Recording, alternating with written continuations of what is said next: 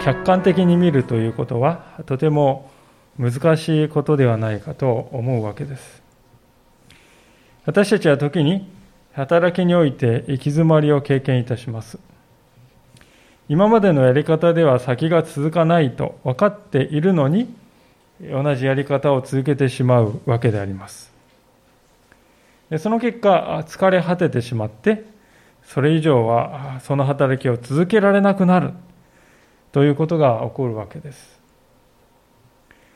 で私たちがそういう状況に陥るときは大抵ですね問題の根本というものが見えていないんですね。ところが私たちはしばしばですね自分のことは自分が一番よく分かっているとそう思ってしまうんですね。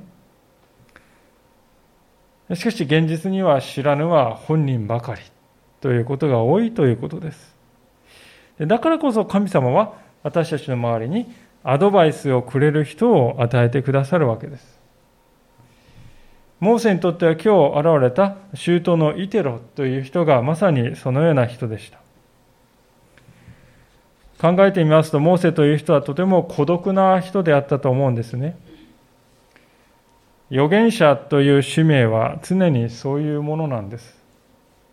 ある人はですね、預言者のことをこういうふうに例えたんです。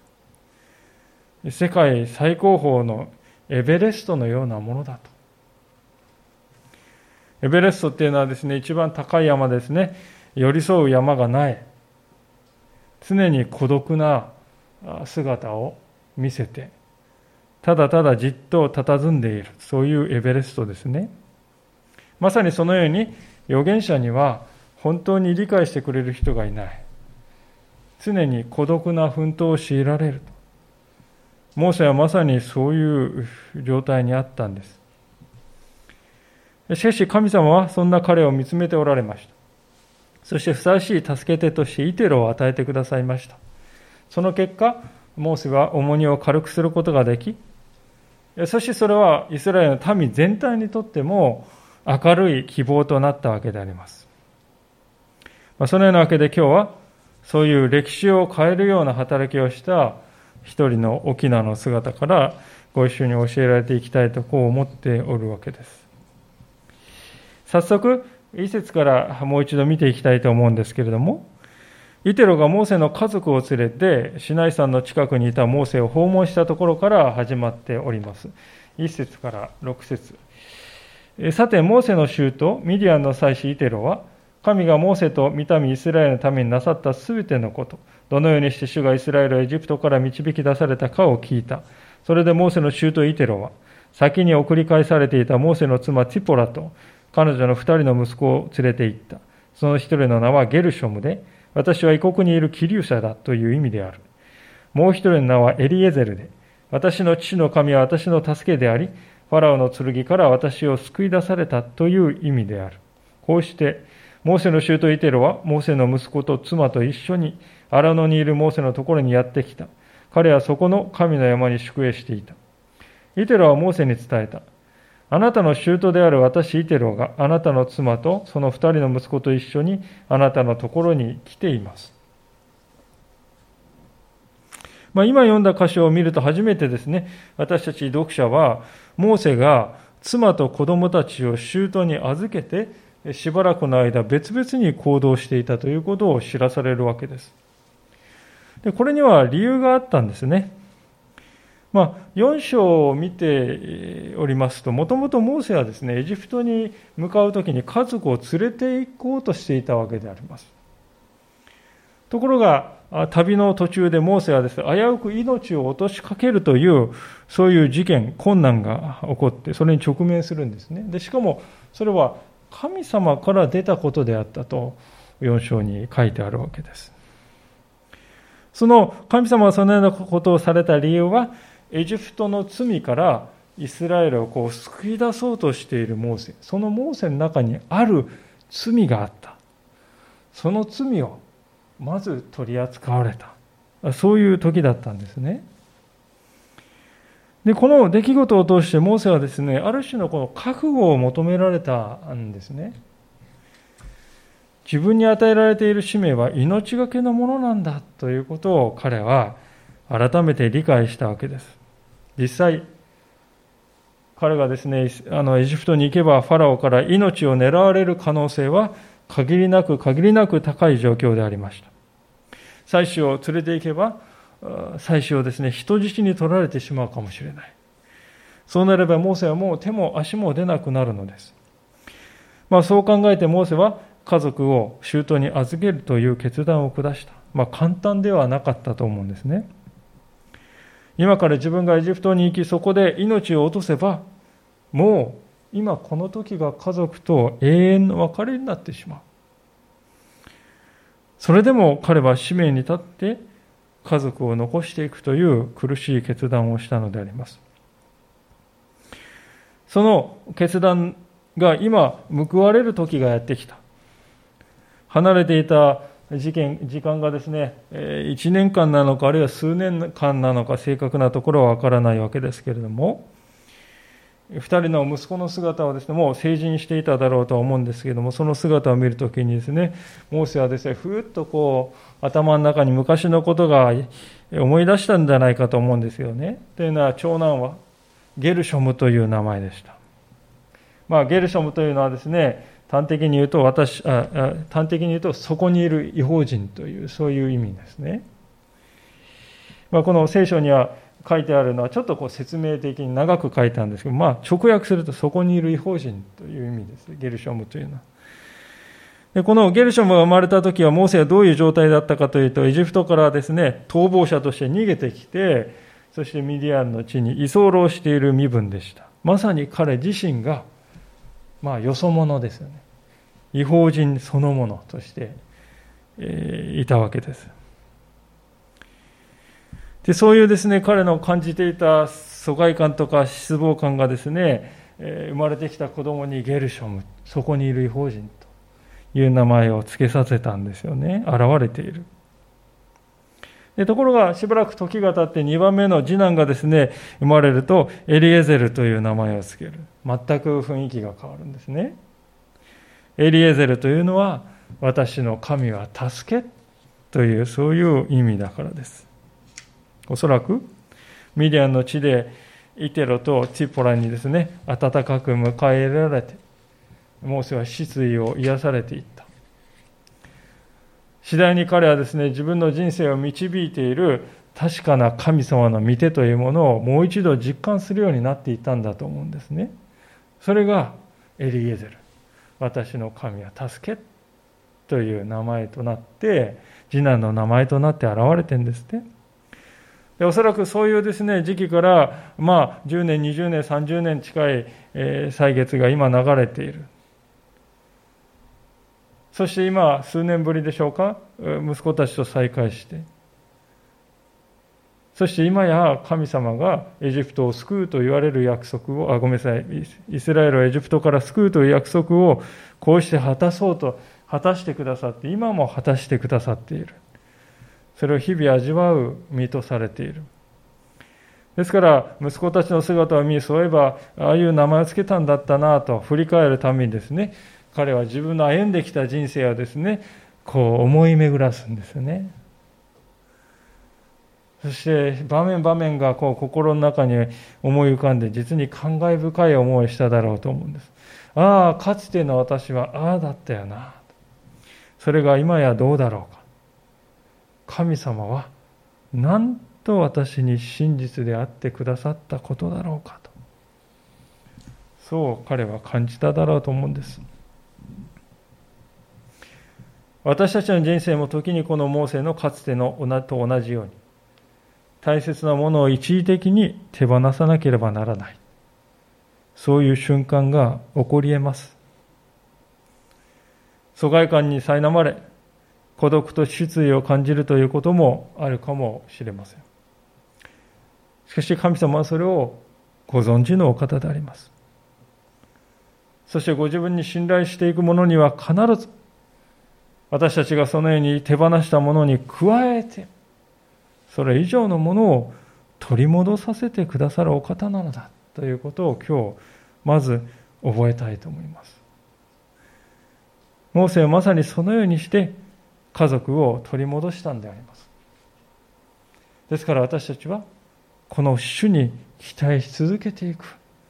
そのようなものでありたいなと思うんですね。さて、こうして家族との再会を終えたモーセでありましたけれども、今度は連れてきてくれた舅のイテロと語り合うことになります。それが7節から12節のところですね。モーセは舅を迎えに出て行き、身をかがめ彼に口づけした。彼ら互いに安否を問い、天幕に入った。モーセは舅に、主がイスラエルのためにファラオとエジプトになさったすべてのこと、道中で自分たちに降りかかったすべての困難、そして主が彼らを救い出された次第を語った。イテロは、主がイスラエルのためにしてくださったすべての良いこと、とりわけ、エジプト人の手から救い出してくださったことを喜んだ。イテロは言った。主が褒めたたえられますように。主はあなた方をエジプト人の手とファラオの手から救い出し、この民をエジプトの支配から救い出されました。今、私は主があらゆる神々に勝って偉大であることを知りました。彼らがこのために対して不尊に振る舞ったことの結末によって。モーセの舅イテルは神への伝承の捧げ物と生贄を携えてきたので、アロンとイスラエルのすべての長老たちは、モーセの舅と共に神の前で食事をしようとやってきた。モーセとイテロの再会は非常に麗しいものとなったようですね。7節を見るとですね、この2人はまるで親友であるかのようにして、親しげに天幕に入っている様子がわかるわけです。でまあ、私はあのご存知のようにキャンプが好きですね、えー、趣味としておりますので、まあ、この場面が想像してしまうんですけど、まあ、天幕といってもそんな豪華なものではなくおそらくこう屋根をちょっとね布で渡しただけのものではなかったかと思うんですけどもねおそらくはこの2人は焚き火をですね囲んで実にリラックスした様子で会話をしただろうと思うんです。その会話はモーセの同胞たちがエジプトで味わっていた激しい苦しみから始まってファラオの堅くなさ。そしてその堅くなさを覆そうと神様がなしてくださったこと。特にあの銃の災い。そしてその災いのただ中にあってもイスラエルは不思議と守られ続けたこと。さらについ数ヶ月前に起こったばかりのあの海が二つに分かれ追っ手のエジプト軍から奇跡的に救い出されたこと。そして海を渡った後もつい最近岩が裂けて水が流れそしてこのイテロと話しているこの朝もマナが下って食べ物に事書くことがない。まあ語り出せば尽きない会話ですよね。おそらく何時間もこうしてああしてそうなのか。ついただろうと思うんです。でその言葉のどれもがイテルの心を深く捉えた彼にはモーセの話を本当かと疑う理由は一つもなかったのです。なぜならば、現に彼の目の前に無数のですね、民がいるからですよね。当時、エジプトというのは世界最強の国家でありました。ミディアンという国自体もですね、しばしばエジプトに脅かされてですね、恐れていたのです。脅威だったわけですね。ミディアンにとってもエジプトというのは。そのエジプトからこのイスラエルの民はなんと脱出して、安全に生きている。もうこれは超自然的な力を持つ神が働いてこの民を導き出された。これ以外に説明のしようがないと。明白な証拠だったわけですね。神の奇跡以外にこんな出来事が起こる可能性は万に一つもないとイテロは理解していた。それで彼は十節にあるように主が褒めたたえられますようにと言うんですね。思わず飛び出した本音の言葉だと思うんです。社交辞令ではない。というのはさらに十節に彼はこう言っているからですね。今私は主があらゆる神々に勝って偉大であることを知りましたとこう言うんですよね。このイテロの言葉を見るとですね、私たちは人が神を信じるためには何が不可欠かという、それを見るように思うんですね。それは、素直な心で神を求めるということです。まあ、一節にも書いてありますけれども、イテロという人はもともとですね、どういう人だったかというと、ミディアンの祭司って書いてますよね。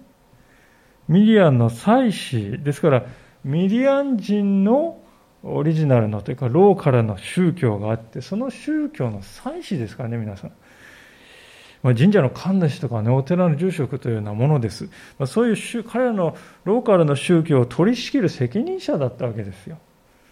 もちろんですから社会的立場のある人であります。ですから、彼はですね、モーセのところに来て話を聞いてね、納得したとしても、こういうふうな言い方をすることもできただろうと思うんですよね。そうか、そうか、モーセ、それは素晴らしい話だ。あなたの言ってることは確かに本当のことなんだろう。でもな、私も地元に帰ると、立場ってもんがあるんだよ。だから、分かってほしいんだ。分かってくれ、まあ、そういう言い方をねすることもできたと思うんですよ、まあ、いかにも日本的な、ね、言い方かもしれませんけれども。でもイテロの示した反応というのは正反対でしたね。というのは社会的な立場も世間体というものもですね全てこれ皆さん人間との関係ですよね。人間との関係に過ぎないものであります。それよりも神との関係の方がはるかに大事だとイテロは分かっていた。なぜなら人間との関係は一時的なものですが神との関係は永遠に続くからであります。どちらがより大切かと。それは神様との関係だな。それゆえ、イテロはためらうことなくイスラエルの神を信じた。そしてただ心で信じただけでなく、その信仰を表したんです。皆さん、ミディアン人の祭司ですよ。その彼がイスラエルの長老たちが見ている目の前で、私は主が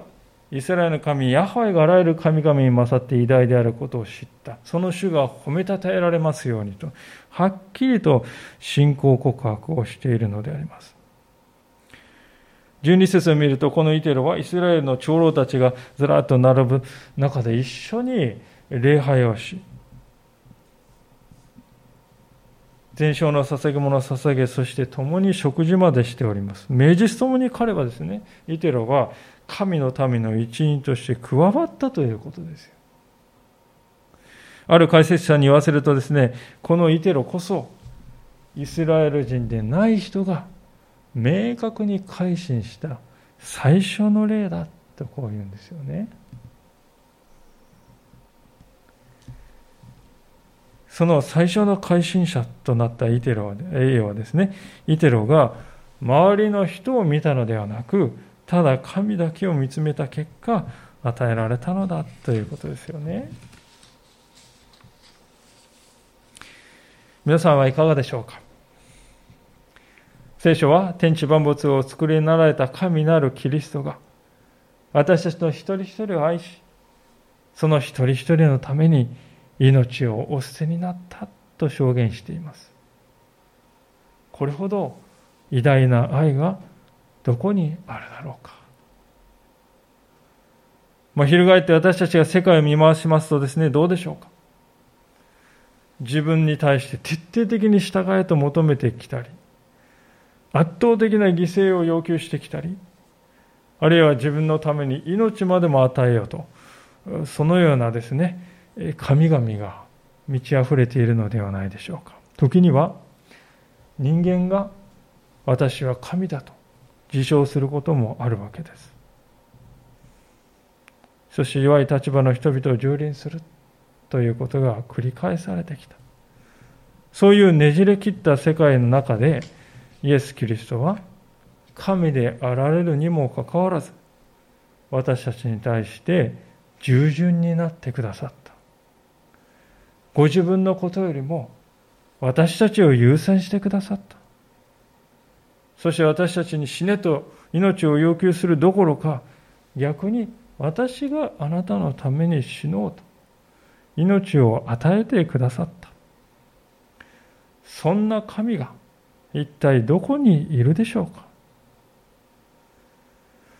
世界中どこを探しても見つからないでしょう。ですから、私の心は踊るんですね。なんという素晴らしい神様を私は知らされているんだろうか？と。イテロの心に湧き上がってきた感情もこれと似たようなものだったんではないかと思うんですね。彼がモーセの話を聞いた時9節にあるように喜んだって書いてありますよ。喜ん喜びにが溢れてきた。喜んだからこそ彼は行動したわけですよね。いやいやだったり、ね、強いられたりではなくて、喜びに動かされてですね、彼は真の神様への信仰をためらわずに表したわけですね。皆さん、本当の信仰にはいつもこのような喜びが伴うものであります。だってそうですよね、皆さん。喜びのない信仰なんてこれ皆さん決して長続きしないですよ。つまんないなとかね。何の感動も湧かない。そのような信仰は決して長続きいたしません。もちろんこの喜びとはドカーンと爆発するような弾けるようなですね、喜びではない。いわば心の奥底に清い泉が生まれた。そしてその泉から静かにこんこんとですね、尽きることなく清い水が湧き上がっている。そのような喜びだということです。イテロの心にはそれが生まれたんだということですね。皆さんはいかがでしょうか？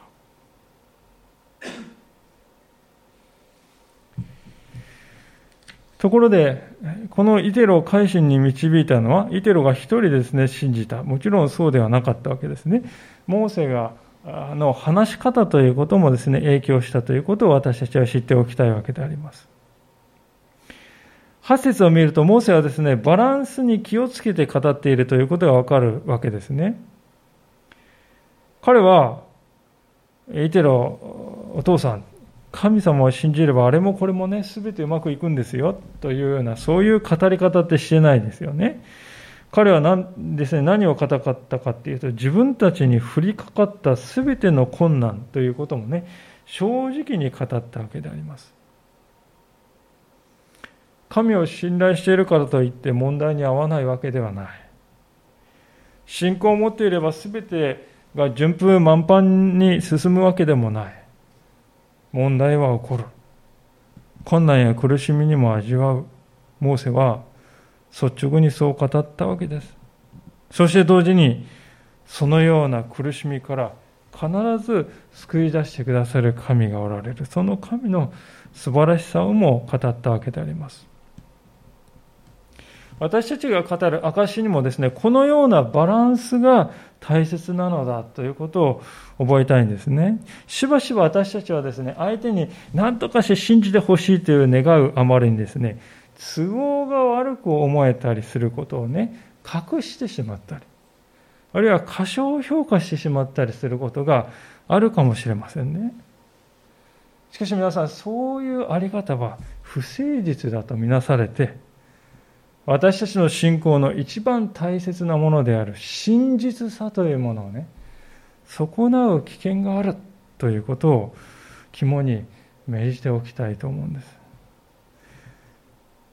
真の信仰とは何よりもまず正直なものでなくてはなりません。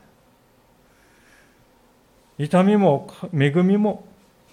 等しく神様から受けたものだ。どちらも私にとってはなくてはならないもので、それがこの今の私は形作っているんです。そういう姿勢こそがですね、人の心に触れる力を持つのではないでしょうか。そして、そのような誠実さというものは、相手を愛する愛からしか生まれないのではないかと思うんですよね。ある解説者がそのことを次のように語っているんで、ちょっとご紹介したいんですけれども、こういう言葉、ちょっと長いんですけれども、ご紹介させてください。率直に言って私たちは、クリスチャンでない人と一緒にいることに抵抗があります。家族の中でも、キリストに従わない人たちに対して、深い疎外感を感じることがあります。その結果、学んできた霊的な兄弟姉妹への無償の愛を彼らには示せないということがあります。私たちはプライドに問題があることもあります。人を霊的に強制したいという気持ち、強制って直す方ですね。強制したいという気持ちが、犠牲的な愛を持って彼らに仕えることを邪魔するのです。神は私たち、特に自分の家族の中で失われている人々に、キリストの愛を持って手を差し伸べるよう求めておられます。夫や妻を大切にしましょう。両親を敬いなさい。兄弟や姉妹に奉仕しましょう。おもてなしをしましょう。家族の絆を深めましょう。効果的な伝道のためには家族への愛が不可欠ですから、家族を尊重しましょう。彼らが知っているのは、私たちが彼らを愛しているかどうか、それも本当に愛しているかどうかなのです。人々を時にキリストから遠ざけてしまうのは、キリストの福音ではありません。キリストの愛によって生きようとしない私たちの失敗なのです。まあ、耳に痛い言葉だと思うんですよね。私たちの周りにいる人々が知っているのは、私たちが本当に彼らを愛しているかどうかだ。それを彼らは知っていると言うんですよね。いかがでしょうか？モーセの言葉を見るときに私はそこに愛を感じます。私たちが語る言葉はどうでしょうか？私たちがイエス様を伝える前に、まず心底相手を愛しているだろうか？その後で主を伝えるものでありたいと、そう思うんですね。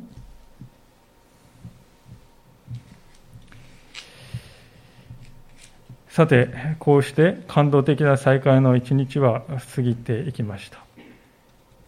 場面は次の日に移っていきます。イテロはこの次の日に初めてモーセが実際に仕事をしているその彼の仕事の預言者としての奉仕の場面を見るわけです。でその姿がイテレにとっては実に衝撃的なものであった。これが今日の後半のところであります。13節から18節をお見せします。翌日、モーセは民を民を裁くために座についた。民は朝から夕方までモーセの周りに立っていた。モーセの舅は、モーセが民のためにしているすべてのことを見てこう言った。あなたが民にしているこのことは一体何ですか？なぜあなた一人だけが裁きの座につき、民は皆朝から夕方まであなたの周りに立っているのですか？モーセは舅に答えた。民は神の御心を求めて私のところに来るのです。彼らは何かことがあると私のところに来ます。私は双方の間を裁いて神の掟と教えを知らせるのです。するとモーセの舅は言った。あなたがしていることはよくありません。あなたもあなたと共にいるこの民もきっと疲れ果ててしまいます。このことはあなたにとって荷が重すぎるからです。あなたはそれを一人ではできません。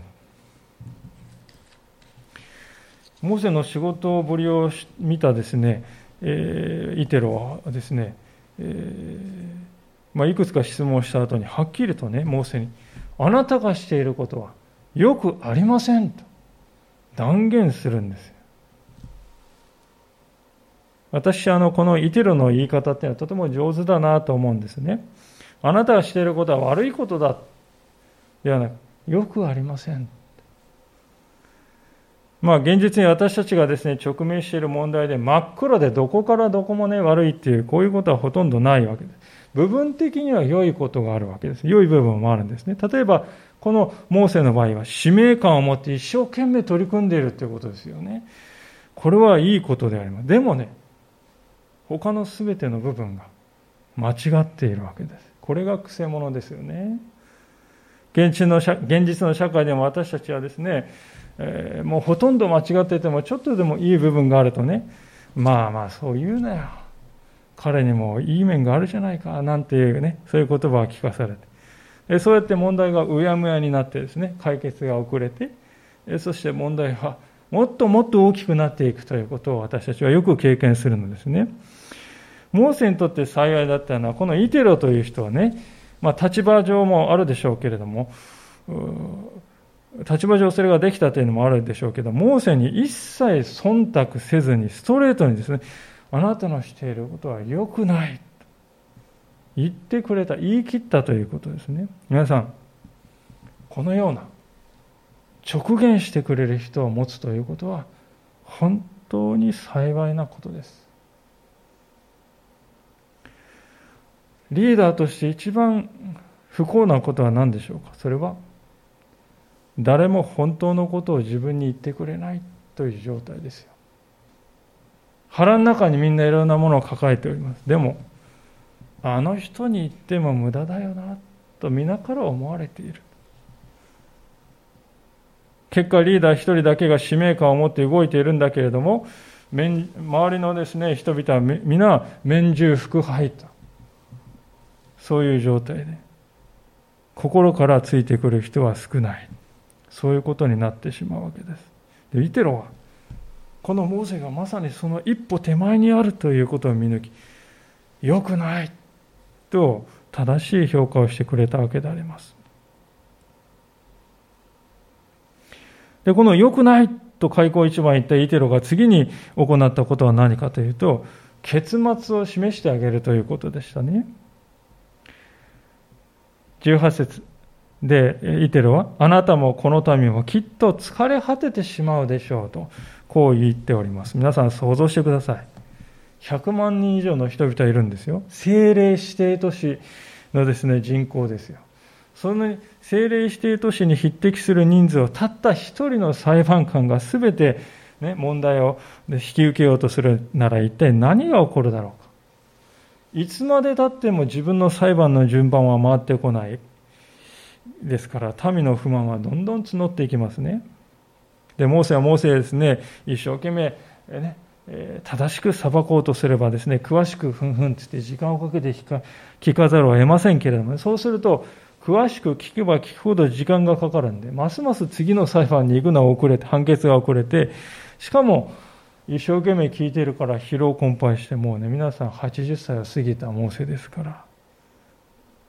で、反対にね、じゃあ、迅速にやろう。はいはいはいはい。スピードアップしようとすればならばならばですね、存在な裁判をされた。不明、不満が募るんですね。まさに八方塞がりという状況であります。つまり、現状のやり方を続けている限り、誰一人幸せにならない。誰一人感謝もしない。悪循環の極みですね。イテロはそれを見抜いたので、あなたはこのままではこういう不幸な未来に直面することになると率直に告げたのであります。皆さん残念なことですけれども、日本の社会やまたあるいは日本の教会でも同じですけれども、ネガティブなことを率直に言うということにですね、人々が慣れていないような気がするんですね。そんなマイナスなこと言わないで。神様あなた信じてないの？そんなこと言うなんて不信仰じゃないの。まあそういう言い方をしてですね、問題に直面することを避けるというね、傾向があるように思うんですね。でその結果どうなるかというと、問題がもう行き着くところまで行って、もうどうにもならないというところまで行かないと、解決に向けて舵を切れないということになる。です。しかし、その代償はあまりに大きいと言わざるを得ないわけですね。ですから皆さん、私たちにはこのイテロのような人が必要なんです。このままではあなたこうなってしまいますよ。愛を持って結末を指摘してくれる人は本当に得難い人なんだそう私たちは思うようでありたいと思うんですよねそうしておいて、イテロのこの巧みなリード、導きは第3の段階に進むのですけれども、それは次の段階はね、まあ、第1の段階で評価をして、第2の段階で結末を語って、第3段階はですね、原因の分析ということをしてくれるわけですね。モーセは問題の本質は何か。それは、荷が重すぎることをモーセがやっているからだと見抜いておりました。要は、モーセは文を超えたことに手を出しているのだという指摘したわけですよね。モーセにここまで言える人はイテロを置いて他にはいないだろうと思いますよ。なんでこうなってしまったのか。モーセ自身の言葉にそのヒントがあります。15節でから16節で見ると、モーセはですね、民が問題を自分のところに持ってくるので、それで私は引き受けているのですとこう語るわけですね。問題を次から次へと持ち込んでくるので私はそれを引き受けて裁いているんですよと。まあ一見犠牲的な素晴らしい行動に見えるわけですけれども、問題はですね、モーセがひたすら受け身であるということです。モーセは問題を評価するということを一切していないんです。つまり評価するというのは、今私にこれを引き受ける時間はあるだろうか。他に行うこととの優先順位はどうだろうか。この問題は私でなくても解決できる可能性があるのではないか。そういうことを一切検討していないで、ただ来たら引き受ける。自動的に引き受ける。おそらくモーセの使命感がなせる技です。私は預言者として召されたのだからという使命感がそうさせているんですけどもね皆さん問題の根本はここにあるんですしばしば善意というものが私たちの働きを台無しにしてしまうことがあり得るのだということです聖書は動機さえ良ければどんな方法でもいいとそういう言い方はしていないむしろ時には純粋な思いが全てを台無しにしてしまうことがあるんだよというんですね。それを私たちは学ばなくてはならないと思います。モーセはまさにそういう状態であったわけですね。イテロはそれを正しく見抜いておりました。だからこそ彼は第4の段階で、えー、解決策を示したわけですね。それは18節の最後にあるますけどもチームとして分業するということですモーセは言いますあなたはそれを一人ではできませんはっきり言いますねあなたには仲間が必要なんだということですそれはね自分の権威というものを譲るということでもありますよねしばしば私たちは自分が得た権威をですね手放すということを怠ってしまうのです。自分の自由にできる領域を少しでもたくさん抱えていると、抱えておきたい。そうすると皆さん、いろんな人を支配できるじゃないですか。お金を握っていればですね、お金を使って人を支配できる。人事権を握っていれば人事を使って人を支配できる。少しでもたくさん自分のもとに囲っておきたい。残しておきたい。譲りたくない。皆さん、しかし、真の聖書的なリーダーシップというのは、権威を握りしめておくのではなく、権威を分け与えていくということ。それこそが真の聖書的なリーダーシップなのだということを今日、しっかり私たちは学ばなくてはならないと思うんですね。イテロが指摘したのはまさにこのことです。あなたは裁判権を手放さなければならない。あなたは問題の全てを自分が把握しようとしてはならない。そう言って彼はこのような具体的な提案をするのであります。19節さあ、私の言うことを聞きなさい。あなたに助言しましょう。どうか神があなたと共にいてくださるように。あなたは神の前で民の代わりとなり、様々な事件をあなたが神のところへ持っていくようにしなさい。あなたは掟と教えを持って彼らに警告し、彼らの歩むべき道となすべき技を知らせなさい。あなたはまた、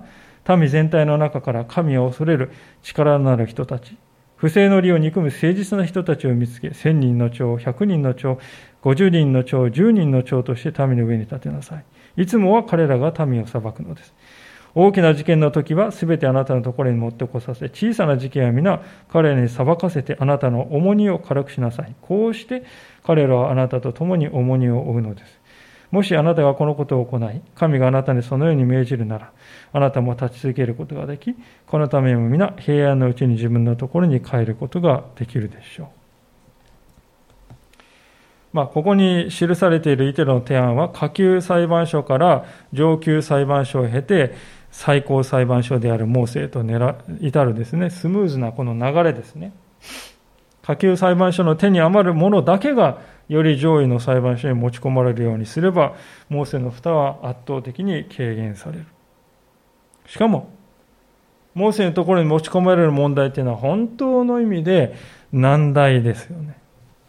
神ご自身の裁定を必要とするものばかりがモーセのところにやってくるわけ。つまりね、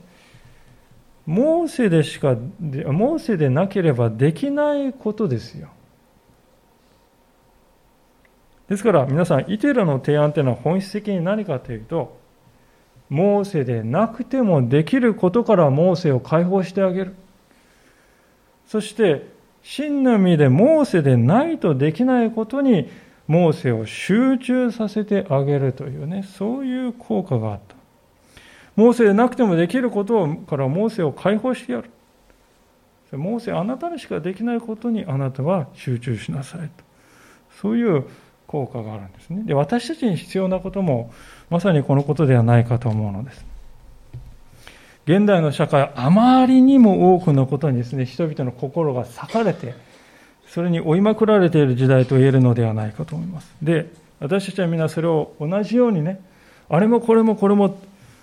全てを追い立てられるようにして、それを全て完璧にこなさなければならない。それが私の価値を証明するんだ。そのように考えてね、疲れきっているんですよ。だからこそ考えたいんですね。それは本当にあなたでなければできないことでしょうかと。背負いすぎていないだろうか。負うべきでもない重荷を負っているのではないだろうか。私が善意でやっていると思っていることがかえって問題を大きくしているということはないだろうか。手放し人に委ねるべきことはないでしょうか。そのように今日ご自分の心に問いかけてほしいわけです。イテロの提案というのはですからこの、ね、こうして見てみますと非常に冷静です非常にそして理性的なものであることが分かりますね。しかも彼はですね押し付けにならないようにまた神様の権威というものをないがしろにしないようにと配慮してですね、23節にあるようにですね、神があなたにそのように命じるならと、これ神様が認めてくださるならと、こうしたらいいんじゃないですか条件付きで提案しているわけですね。非常に謙遜な語り方だと思うんです。で、皮肉なことは皆さんね、イスラエル人ではないミディアン人がこういうですね、極めて有益な提案をしてくれたということなんですね。私たちは、最も有益な指摘というものはね、思いがけない人からやってくるということもあるんだということを私たちは心に留めておきたいと思うんです。自分の右腕にしている人ばかりは頼るのではなく、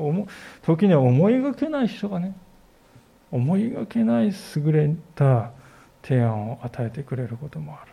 ですから私たちは心はいつもね開かれている。偏見なく。人々の指摘にですね、えー、耳を傾けるものであるということが大事なんだと思いますね。幸いなことはモーセにはそのような心があったということです。24節から最後までお読みします。モーセは舅の言うことを聞き入れ全て彼が言った通りにした。モーセはイスラエル全体の中から力のある人たちを選び、1000人の長、100人の長、50人の長、10人の長として、民の上に頭として任じた。いつもは彼らが民を裁き、難しい事件はモーセのところに持ってきたが、小さな事件は皆彼ら自身で裁いた。それからモーセは舅を送り出した。舅は自分の国へ帰っていった。モーセはすべてイテロが言った通りにしたとね、その通りにしたと聖書は証言しています。これは、この問題に関しては自分は全く何も理解しておりませんでしたと。正直にモーセが認めた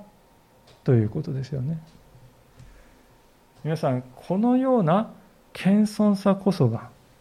モーセがモーセであるゆえんだということなんですね。しばしば私たちはこのような謙虚さというものを見失ってしまうのではないでしょうか。あなたに何が分かるというのか。私はこの道で何十年とやってきたのだ。どれだけ私がこれに犠牲を払ってきてか分かるか。まあ、そんなふうに考えてね、聞く耳を閉ざしてしまう。でも知ってください。モーセがイテラに対してそういう態度を示して耳を貸さなかったらどうなっていたか。おそらく近いうちに民の不満は大爆発してですね、モーセは問題を背負いきれずに過労で倒れて、モーセを失った神のためは空中分解して、歴史の狭間に消え去っていったでしょう。しかし、モーセが信仰によってこのイテラの提案を神様が語ってくださったのだと受け止めて、素直に忠実にそれを行った結果、彼は裁判の責任から解放されたんです。そして彼にとってより重要なこと、彼でなければできないこと、つまり祈りと礼拝の務め、そして何よりも大事な立法を教え導くという本来の彼にしかできないより大切な使命のためにもっともっと多くの時間を費やすことができるようになった。そして民も成長していった。権威を委ねられた民は皆彼ら自身で裁くことができるようになっていった。ということですね。皆さんこれは大いなる教訓ではないでしょうか。私たちは今日ですね自分で追うべきではないものを背負い込みその結果本来皆さんでしかできないものを皆さんに神様が期待しておられる使命の方は果たせずにいるということはないでしょうか。その結果心の中に虚しさを感じているということはないでしょうか？皆さんぜひ重荷を軽くしようではありませんか？忠告に耳を傾け耳に痛い言葉を言ってくれる友や家族あるいは部下を大切にし自分自身の使命感に燃え立つのではなく私のようなものを用いてくださる神様に感謝していつも心を向けて神様に心を向けて歩んでいこうではありませんか。お祈りをしたいと思います。